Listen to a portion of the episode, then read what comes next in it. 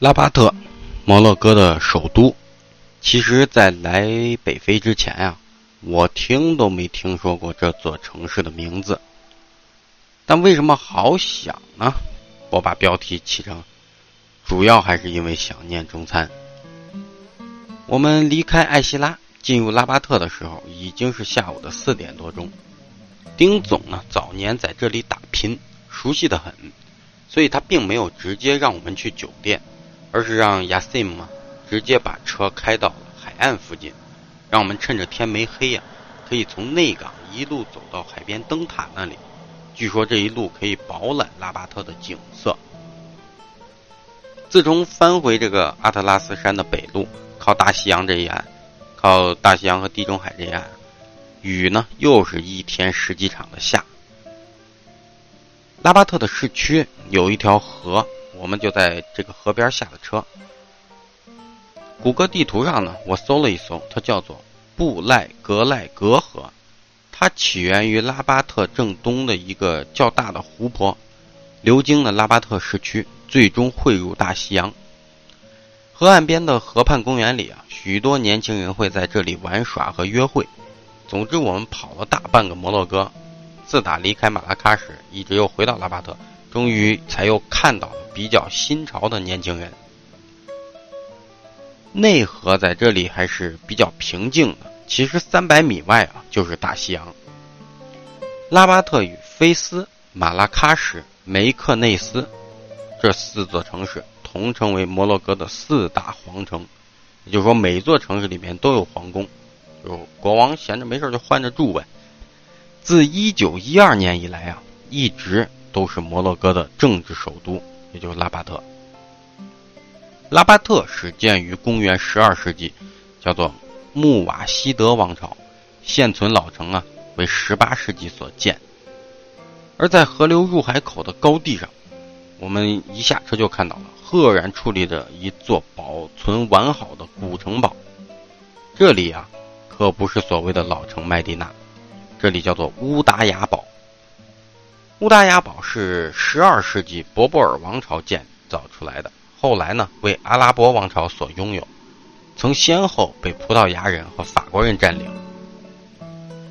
我们就这样一路沿着河边呢，向着乌达雅堡的方向走。经过了乌达雅堡，就可以到达大西洋的岸边了。但是，这里要说但是，老于突然发现街边有一个卖煮蜗牛的摊子。于是呢，他和两个九零后啥都不说了，一人先来了两大碗。买蜗牛的小伙啊，都被他们给吓着了。乌达雅堡呢，其实是我们明天上午的行程，因为这会儿天已经渐黑了，所以下一步呢，我们决定先前往拉巴特的麦地那里面稍微逛一下。而乌达雅堡的马路对面就是拉巴特的麦地那了。怎么说呢？拉巴特的麦地那呀。应该是四大皇城里面，虽然梅克内斯我们没去过啊，但是我们也觉得卖拉巴特的应该是最 low 的一个。商家不多，卖的东西呢更加单调，而且可能是刚下过雨的缘故，不少路面泥泞不堪，垃圾遍地，给人的观感的确非常的差。所以我们大概看了一小片区域啊，也就逛了有个二十多来分钟吧，就决定不逛了。开始沿着海滨大道呢，一路向海滩走去。毕竟来了十几天了，要说站在大西洋的岸边啊，还真没有过。而从老城去往海滩呢，有一个大上坡，这一路的风景也十分不错。别看一会儿一场雨，今天的云彩还是相当有层次的。今天，而且这天晚上的照片呢，我们也觉得拍得很漂亮。在摄影里边，对这种傍晚黄昏时候的天呢。都称之为有密度，就一般拍晚上戏的时候，赶在这个时候拍是最好的，因为云层有密度。连重感冒的老于啊，也从车里钻了出来。一群人什么都不说，径直杀向海边。今天的大西洋还是相对比较平静的。拉巴特的海滩呢也很有意思，你刚下来的时候都是柔软的细沙，但是当你走到就是水水边的时候，又变成了各种礁石。海滩上呢，都是硕大的那种螺丝，最小的也有大拇指头肚那么大。看来摩洛哥人不怎么吃这个。我们打趣说，这要是晚上捡一大盆，晚上回去用辣椒炒一盘，什么思乡之情都能解决。然而最大的问题是呢，还不能当饭吃，我们也没有锅和辣椒，所以我们已经期待了好久的中餐，终于。有的同志一听能吃中餐了，简直泣不成声啊！说起来也是三年前的事情了。我们当时去的时候，拉巴特只有两家中餐馆，除了去过的国人都知道的，叫做天安门分店。这个天安门这个餐厅啊，在摩洛哥是很有名的，一方面开的早，一方面是菜色确实不错。那拉巴特还有另一家呢，叫做真功夫。我们决定今天就先去真功夫。因为这家真功夫是湖北菜馆，做的比较辣有味道。但是呢，他家呢和一家意大利餐厅啊共用一幢楼，一楼是人家意大利餐厅，二楼是这个真功夫。本来我们到了这里，外套一脱，甩开膀子就打算狂吃一顿，菜单都打开了，我们都开始点头两道菜。但是老板说，他们家因为没有牌照，不能喝酒。不然会被楼下的摩洛哥店员举报，那就只有那对不起了，那我们只能明天中午再来。一群人呢又离开真功夫，直奔这个天安门的分店。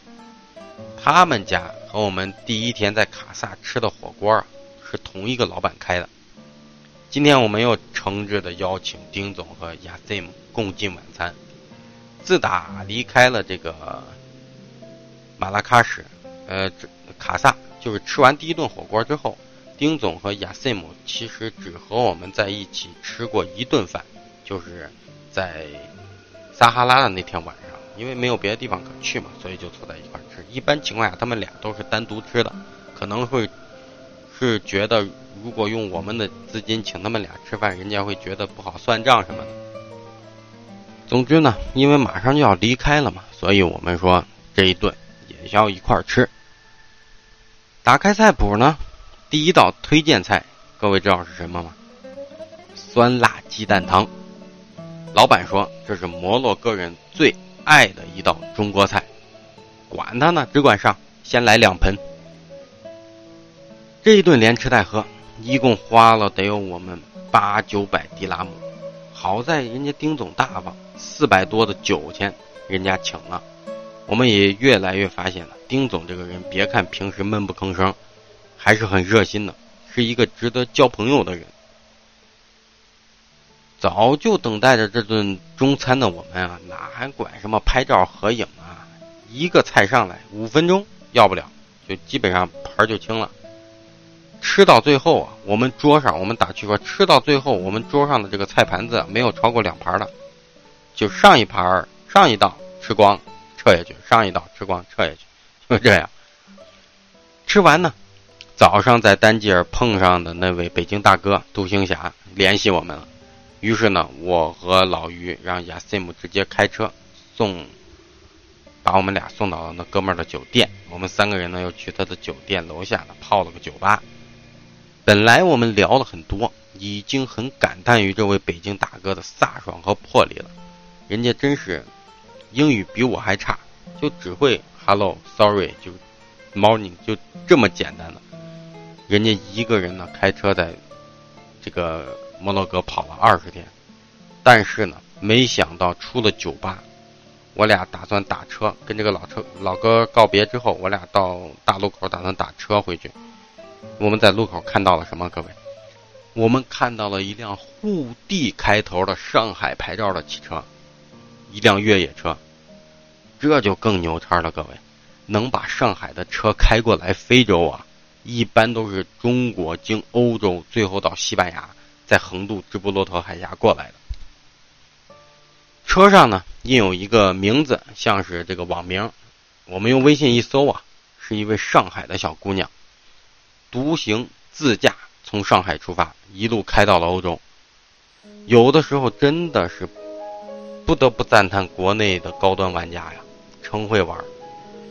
话说最近我家领导毛同学一直在追看一个小两口的自驾游，叫做麦小兜开车去非洲，走的就是我刚才说的这条线，中国经俄罗斯到欧洲，然后最后呢从欧洲北欧一路玩下来，玩到西班牙，再从西班牙呢坐船，然后来到非洲，就是这条路线。这种几万公里的自驾呀，我自问我没那本事和耐心。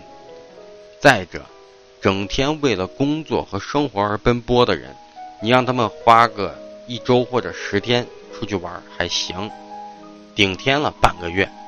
这种程度的自驾，一出门就是几个月，那一定得是又有钱又有闲才可以。真的是高端玩家，我们搞不来。我们顶多也就是比普通人多出去跑那么一两趟而已。要说昨晚拉我们回来的那位出租车的大叔啊，人真挺好的。我们上车时呢，刚好上一位乘客的东西落在了车里，然后大叔就直接把车扔在了路当中，一路小跑着追着去给人家送东西去了。而且拉我们的时候呢，谷歌地图给他一定位，OK，也没有绕路，分分钟抵达。但是昨晚的酒店呀，我不想再描述了，因为前一天我给丁总下了死命令，就是住宿的钱，我们预算就是这么多，你做的多了一分，我都不给你补。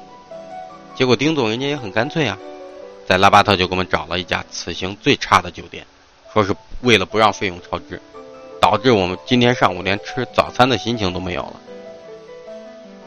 今天可以说是我们摩洛哥之行的最后一天了，在拉巴特逛完后呢，我们就要在下午直奔卡萨，然后搭乘明天上午的航班回国。拉巴特作为摩洛哥的政治首都啊，自然有很多故事。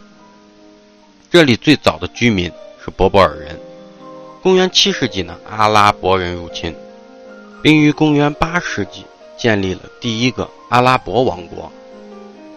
现在的摩洛哥政权雏形啊，是出现在一六六零年建立的阿拉维王朝。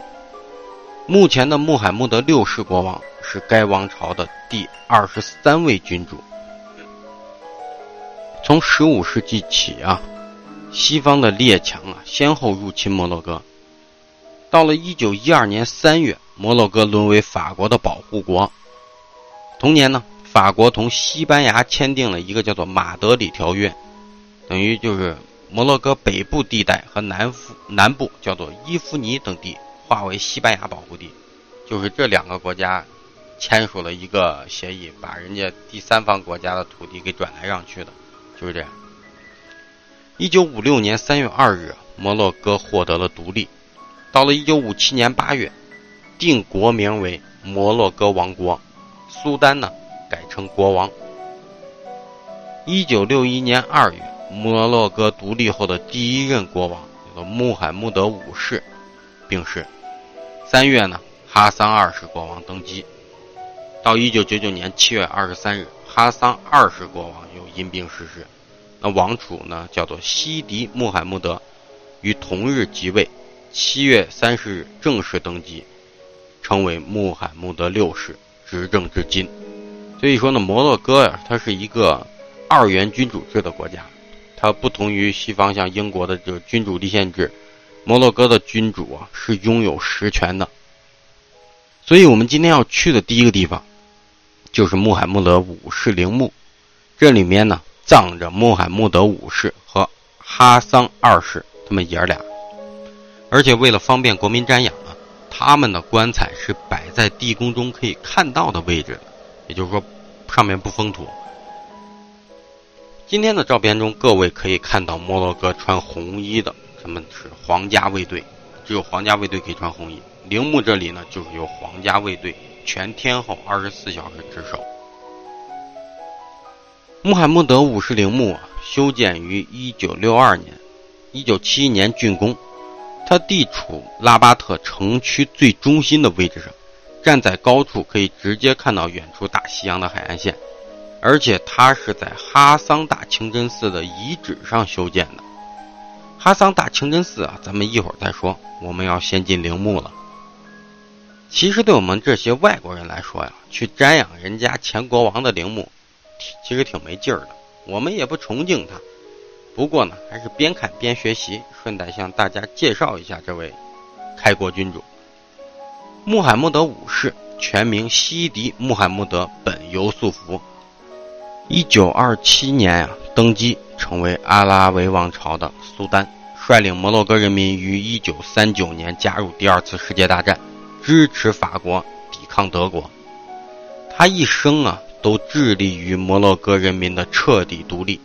但是在二战后，当时的殖民者法国为了利益，于一九五一年挑起当地的博博尔部族啊叛乱，来反对他。一九五三年八月。他因为拒绝在法国拟定的欺骗性摩洛哥改革法案上签字，被法国废除。父子俩呢，一同被流放到了科西嘉岛，后又被放逐到马达加斯加。这件事儿啊，激起了摩洛哥全国人民的反对，不少地区都展开了武装斗争。后来，法国被迫恢复了他苏丹的职位。到一九五五年呢，他从流放地马达加斯加回国，组织新政府。开始和法国为了进行这个摩洛哥的独立谈判。一九五六年，法国迫于国际社会压力和国内的压力，只得承认摩洛哥独立。一九五七年八月，摩洛哥呢改为王国，他呢继位国王称穆罕默德五世。一九五八年，他又收回了被西班牙划为西属摩洛哥的南部伊夫尼地区。一九六零年，他又收回了国际共管区，也就是我们头一天所在的丹吉尔。一九六一年二月，穆罕默德五世病逝于拉巴特，他在摩洛哥呀享有国父的盛誉。进入到陵墓内部，这是一个开放式的结构，墓室下沉，最中间的就是穆罕默德五世国王的棺椁，上方两侧呢分别就两个角里边。分别放着哈桑二世国王以及他的弟弟叫阿阿普杜拉亲王，他们两个人的棺椁在脚上放着。当然呢，我们站在这上边，整个地宫虽然是打开式的，下面是禁止下去的。一般呢，只有皇室来吊唁或者是外国领导人瞻仰的时候，才被特许下去。墓室的每个角落也分别站着一个皇家卫队的卫兵，但是他们似乎比较散漫。我们在这里看看拍照啊，他们就靠着墙角，连基础的立正的姿势都没有，就有说有笑的。墓室里逛了一会儿呢，我们充分表达了对这位摩洛哥国王的敬意，就匆匆出来了。其实穆罕默德五世至死都比较遗憾的是什么呢？摩洛哥的土地上至今还有两块当年西班牙殖民者的土地没有被收回。一片呢，就是丹吉尔东边一点的这个摩洛哥版图的最北端，这个地方叫休达；还有一片是靠近阿尔及利亚地区，就交和阿尔及利亚交界的地方，这个地方叫做梅利利亚。这两片地方现在还是归划归西班牙，而且呢，这两片地方也一直被摩洛哥人视为耻辱。那出了陵墓呢，转过身来。要说哈桑大清真寺了，卡萨布兰卡的哈桑二世清真寺啊，就是刚才墓中那位哈桑二世修建的，但是这里的哈桑大清真寺不是。哈桑大清真寺啊，它修建于十二世纪，如果至今保存完好的话，那应该是北非最大、最古老的清真寺了。但是据说呢，它毁于。一七七五年，一场以葡萄牙里斯本为震中的著名大地震，目前仅存主体建筑，残留的也就是剩下三百一十二根大石柱和这个宣礼塔，叫做哈桑塔了。但即便看不到什么，从这些残存的遗址上，也可以想象当初其规模的宏大。如今也只有这些石柱和哈桑塔。